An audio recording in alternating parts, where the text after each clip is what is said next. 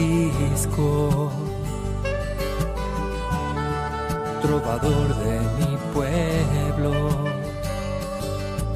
hoy perseguido por servir al Señor. Comienza Francisco y Clara, Camino de Misericordia, un programa dirigido por Fray Juan José Rodríguez. A la dama pobreza,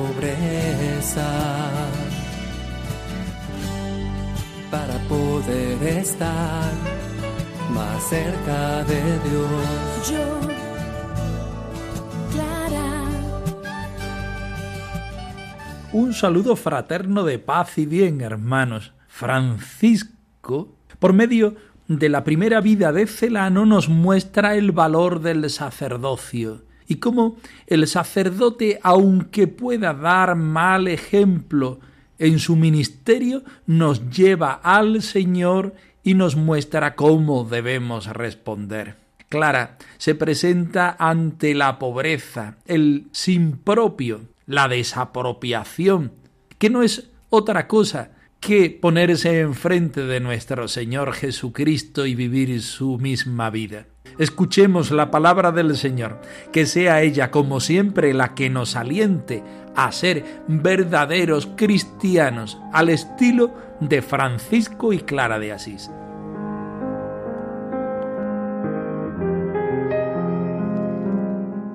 Del Evangelio según San Mateo. Estando sentado a la mesa, muchos publicanos y pecadores vinieron y se pusieron a la mesa con Jesús y sus discípulos. Los fariseos, al verlo, decían a los discípulos, ¿Por qué vuestro maestro come con los publicanos y pecadores? Jesús los oyó y les dijo, No tienen necesidad de médico los sanos, sino los enfermos. Id y aprended lo que significa misericordia quiero y no sacrificios. Yo no he venido a llamar a los justos, sino a los pecadores.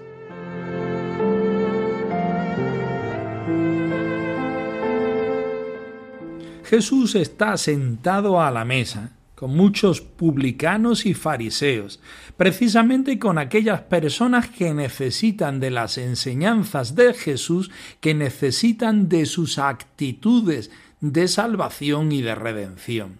Jesús no se sienta con aquellos que no quieren aprender de Él, que no necesitan de Él. Pero Jesús tampoco teme que las personas que están frente a Él sean malas personas según el mundo. Los fariseos, sin embargo, al verlo sentado en esta actitud de buenos amigos, compartiendo no solamente el bocado, sino la vida y el momento afectivo en el sentido más positivo, empiezan a murmurar, empiezan a preguntarle y a insistirle al mismo Señor. Pero como no quieren ir frente a frente, porque muchas veces las estrategias del pecado no van de frente a frente, sino de una manera lateral, le preguntan a sus discípulos, ¿por qué vuestro maestro come con pecadores y publicanos? En eso que Jesús se da cuenta y directamente va a responderles a ellos personalmente y hoy nos responde a nosotros también personalmente. No tienen necesidad de médico los que están sanos, sino que tienen necesidad de médicos aquellos que están enfermos y sobre todo aquellos que tienen la necesidad del médico. Id y aprended lo que significa misericordia quiero y no sacrificios, porque muchas veces ciframos la verdadera religión cuando nosotros hacemos cosas importantes según nuestros registros ante Dios. La religión verdadera es aquella que el fiel se pone delante del Señor y pide humildemente su presencia, su fuerza y su salvación. Necesitamos de ti, Señor, porque nuestra vida no rige bien. Necesitamos de ti, Señor, porque a pesar de nuestros sacrificios no somos mejores que los pecadores y que los publicanos. Reconocemos, Señor, que has venido no a llamar a los justos que no necesitan de ti, sino a aquellas personas como nosotros que estamos necesitadas de ti. Misericordia quiero, no sacrificios, porque he venido a llamar a los pecadores, no a los justos. Misericordia quiero, no sacrificios, pues no he venido a llamar a los justos, sino a los pecadores. Misericordia quiero, no sacrificios, porque he venido a llamar a los pecadores, no a los justos misericordia quiero, no sacrificios. Después de haber escuchado la palabra y haberla entendido, recurrimos al capítulo 17 de la primera vida de Celano, titulado Cómo el bienaventurado Francisco enseñó a orar a sus hermanos. Lo veíamos en el programa anterior. Ahora vamos a ver la obediencia y la pureza de los hermanos con respecto al ministerio sacerdotal. Escuchemos el texto. Te ruego, Padre, que todos sean uno, como tú y yo somos uno. En tal medida estaban repletos de santa simplicidad, tal era su inocencia de vida y pureza de corazón, que no sabían lo que era doblez, pues como era una la fe, así era uno el espíritu, una la voluntad, una la caridad, siempre en coherencia de espíritus, en identidad de costumbres, iguales en el cultivo de la virtud. Había conformidad en las mentes y coincidencia en la piedad de las acciones.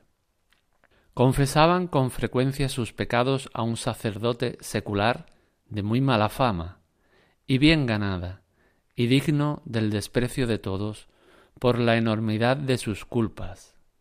Habiendo llegado a conocer su maldad por el testimonio de muchos, no quisieron dar crédito a lo que oían, ni dejar por ello de confesarle sus pecados como solían, ni de prestarle la debida reverencia. Y como cierto día este u otro sacerdote dijera a uno de los hermanos, Mira, hermano, no seas hipócrita. Aquel hermano, sin más, apoyado en la palabra del sacerdote, creyó ser efectivamente un hipócrita, y, afectado de un profundo dolor, se lamentaba día y noche. Al preguntarle los hermanos por la causa de tanta tristeza y de tan desacostumbrada aflicción, les respondió Un sacerdote me ha dicho esto, y me apena tanto que con dificultad consigo pensar en otra cosa. Consolábanle los hermanos y le animaban a no tomarlo tan en serio, pero él les respondía ¿Qué estáis diciendo, hermanos? Es un sacerdote quien me lo ha dicho. ¿Acaso ¿Puede mentir un sacerdote? Pues como un sacerdote no miente, se impone que creamos ser verdadero lo que ha dicho. Así continuó tiempo y tiempo en esta simplicidad, hasta que el Beatísimo Padre le tranquilizó con sus palabras, explicándole el dicho del sacerdote y excusando sagazmente la intención de éste. Difícilmente podía haber turbación interior tan grande en un hermano que, como un nublado, no se disipara ante la palabra ardiente del Padre y que no diera paso a la serenidad. Y así todos juntos sean uno en el amor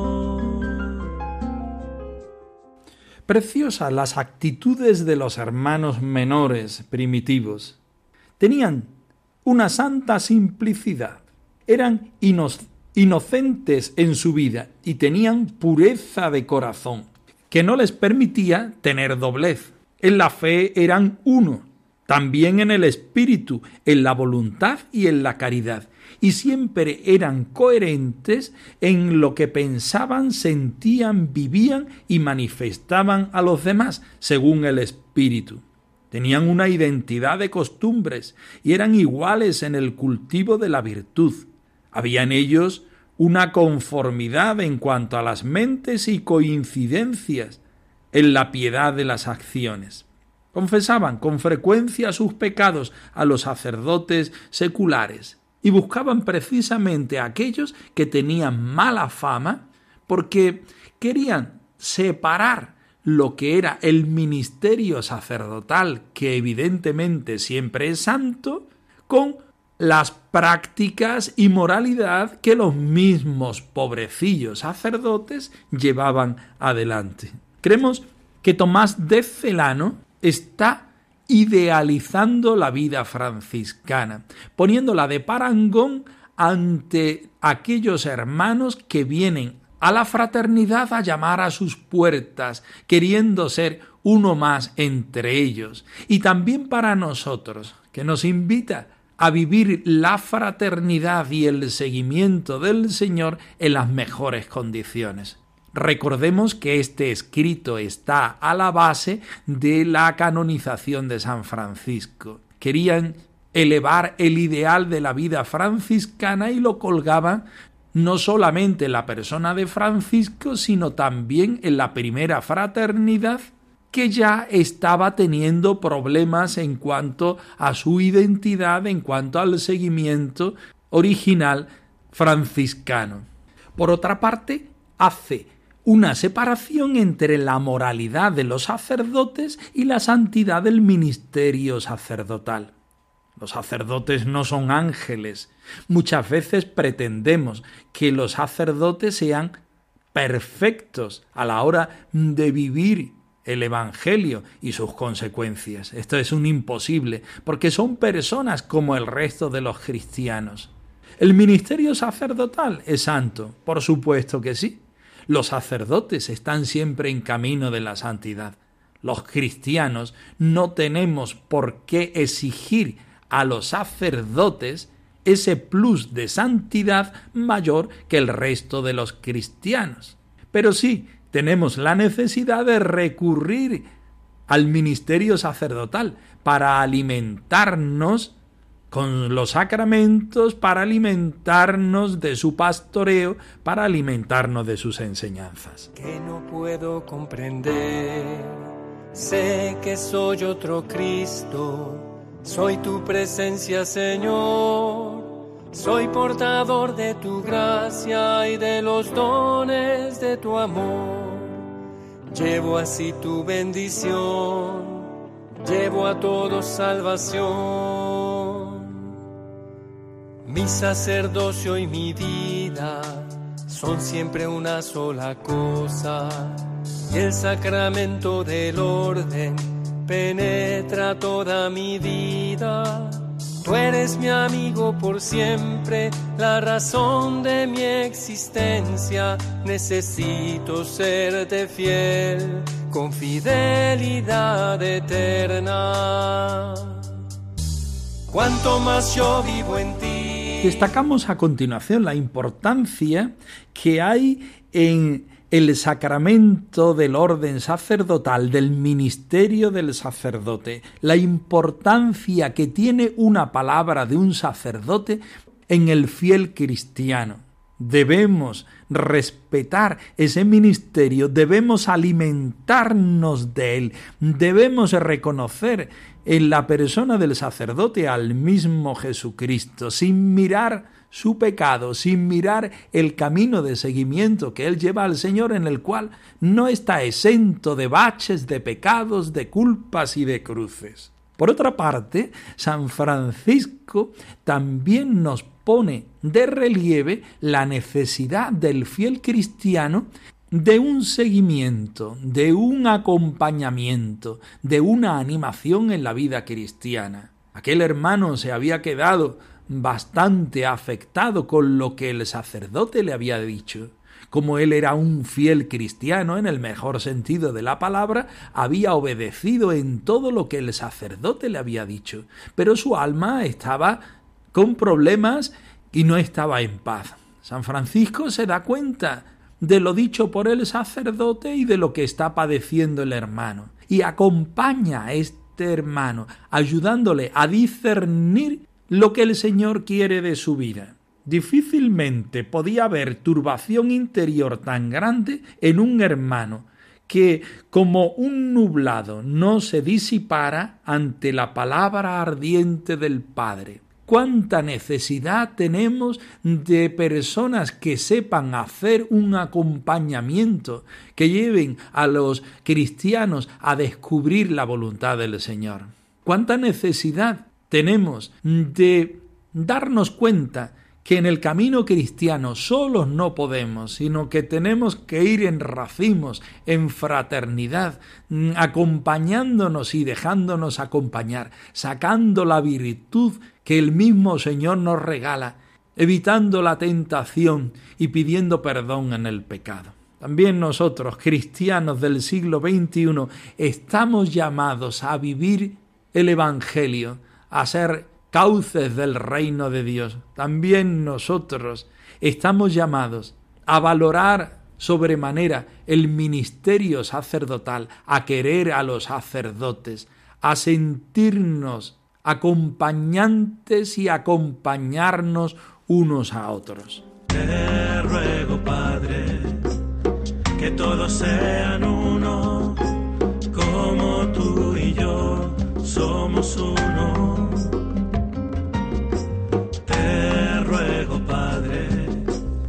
que todos sean uno, como tú y yo somos uno. Te ruego por los que creerán en mí a través de su palabra. Te pido, Padre, la unidad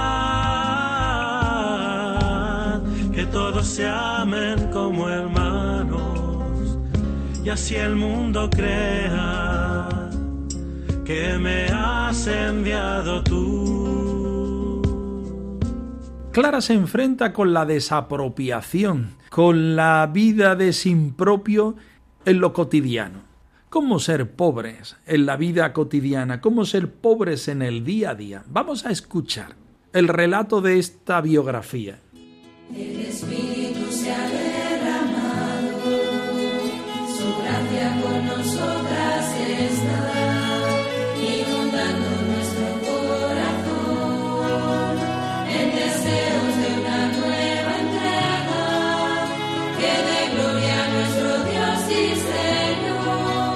El ancho horizonte de vivir según el Evangelio se concretaba en la vida diaria a la luz de la palabra.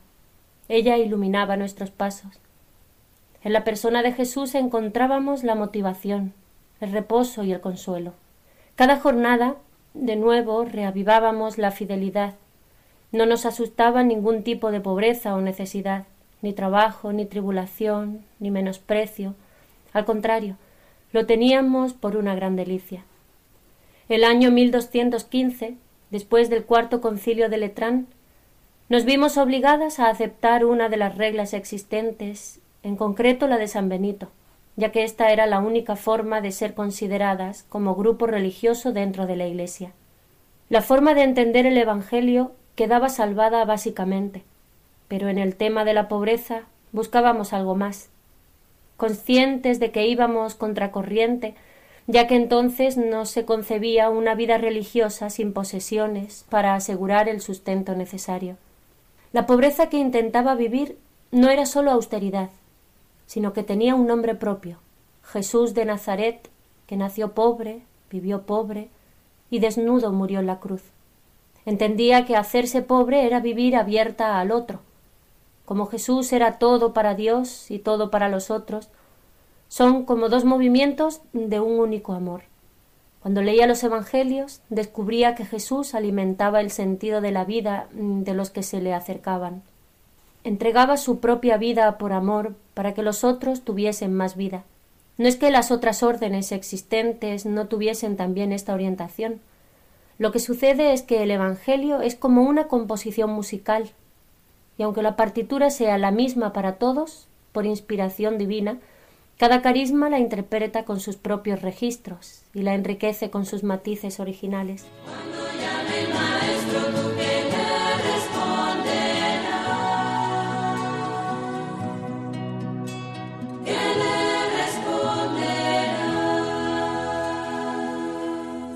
Quizá lo primero que comentamos es cómo los cristianos podemos traducir y retraducir la experiencia del Evangelio en el día al día, en nuestra problemática concreta. El Evangelio nos da luz, el Evangelio nos enseña a pensar, nos enseña a amar y nos enseña a ponernos en camino. Nosotros tenemos que discernir la forma de llevar esa palabra, esa realidad del reino de Dios a nuestro día y a nuestro espacio concreto. Cada jornada debemos reavivar la fidelidad sin asustarnos, sino ser conscientes de que en esa lucha, en esa respuesta, estamos ofreciéndole al Señor también lo mejor de nosotros mismos. Clara, en sus primeros momentos de vida fraterna, en sus primeros momentos de seguimiento en Santa Mía, quiere vivir su vida desde la fraternidad, desde la pobreza, desde el trabajo. No quiere imitar las reglas monásticas de su tiempo, sino que quiere hacer una forma de vida nueva. Forma de vida es mucho menos rígida que las reglas monásticas y acentúa dos aspectos que para la vida franciscano-clariana son fundamentales. Por una parte, la fraternidad, por otra parte, la pobreza, entendida como sin propio o desapropiación, es decir, ese vacío de nosotros mismos para que el Señor pueda habitar dentro de nosotros. ¿Cómo se lleva esa realidad a la vida cotidiana? Pues no teniendo posesiones, no teniendo privilegios, empezando a trabajar, poniéndonos de parte de los pobres, trabajando con ellos, siendo mendicantes, etcétera, etcétera, etcétera. Ahí nos encontramos a Clara de Asís, estrenando su vida y estrenando las dificultades propias del cotidiano. Ahí nos encontramos a Clara de Asís, valiente ante las nuevas exigencias, ante los nuevos retos. También nosotros estamos llamados a encarnar esta desapropiación, a vivir desde el Evangelio, a encontrar cómo discernir lo que el Señor nos dice por medio de su palabra, por medio de la vida, por medio de la fraternidad, en nuestras acciones concretas. Que estas reflexiones sirvan en nosotros para responder más y mejor al Señor desde la fidelidad del Evangelio y desde el ejemplo que nos dan Francisco y Clara de Asís. Nada coge en su mano nada que aquí fenece, pobre en la cruz se abraza, con Cristo que padece. Clara sigue al Cordero, donde quiera que va, del pesebre al Calvario. Francisco y Clara, arroba radiomaria.es. Os dejamos la dirección de nuestro correo electrónico por si queréis poneros en contacto con nosotros en algún momento. Nosotros nos despedimos, no sin antes ofreceros la bendición del Señor resucitado al más puro estilo franciscano. Que el Señor os bendiga y os conceda la paz y el bien, hermanos. Por servir al Señor. Han escuchado en Radio María Francisco y Clara, Camino de Misericordia, un programa dirigido por Fray Juan José Rodríguez a la dama pobreza para poder estar más cerca de Dios.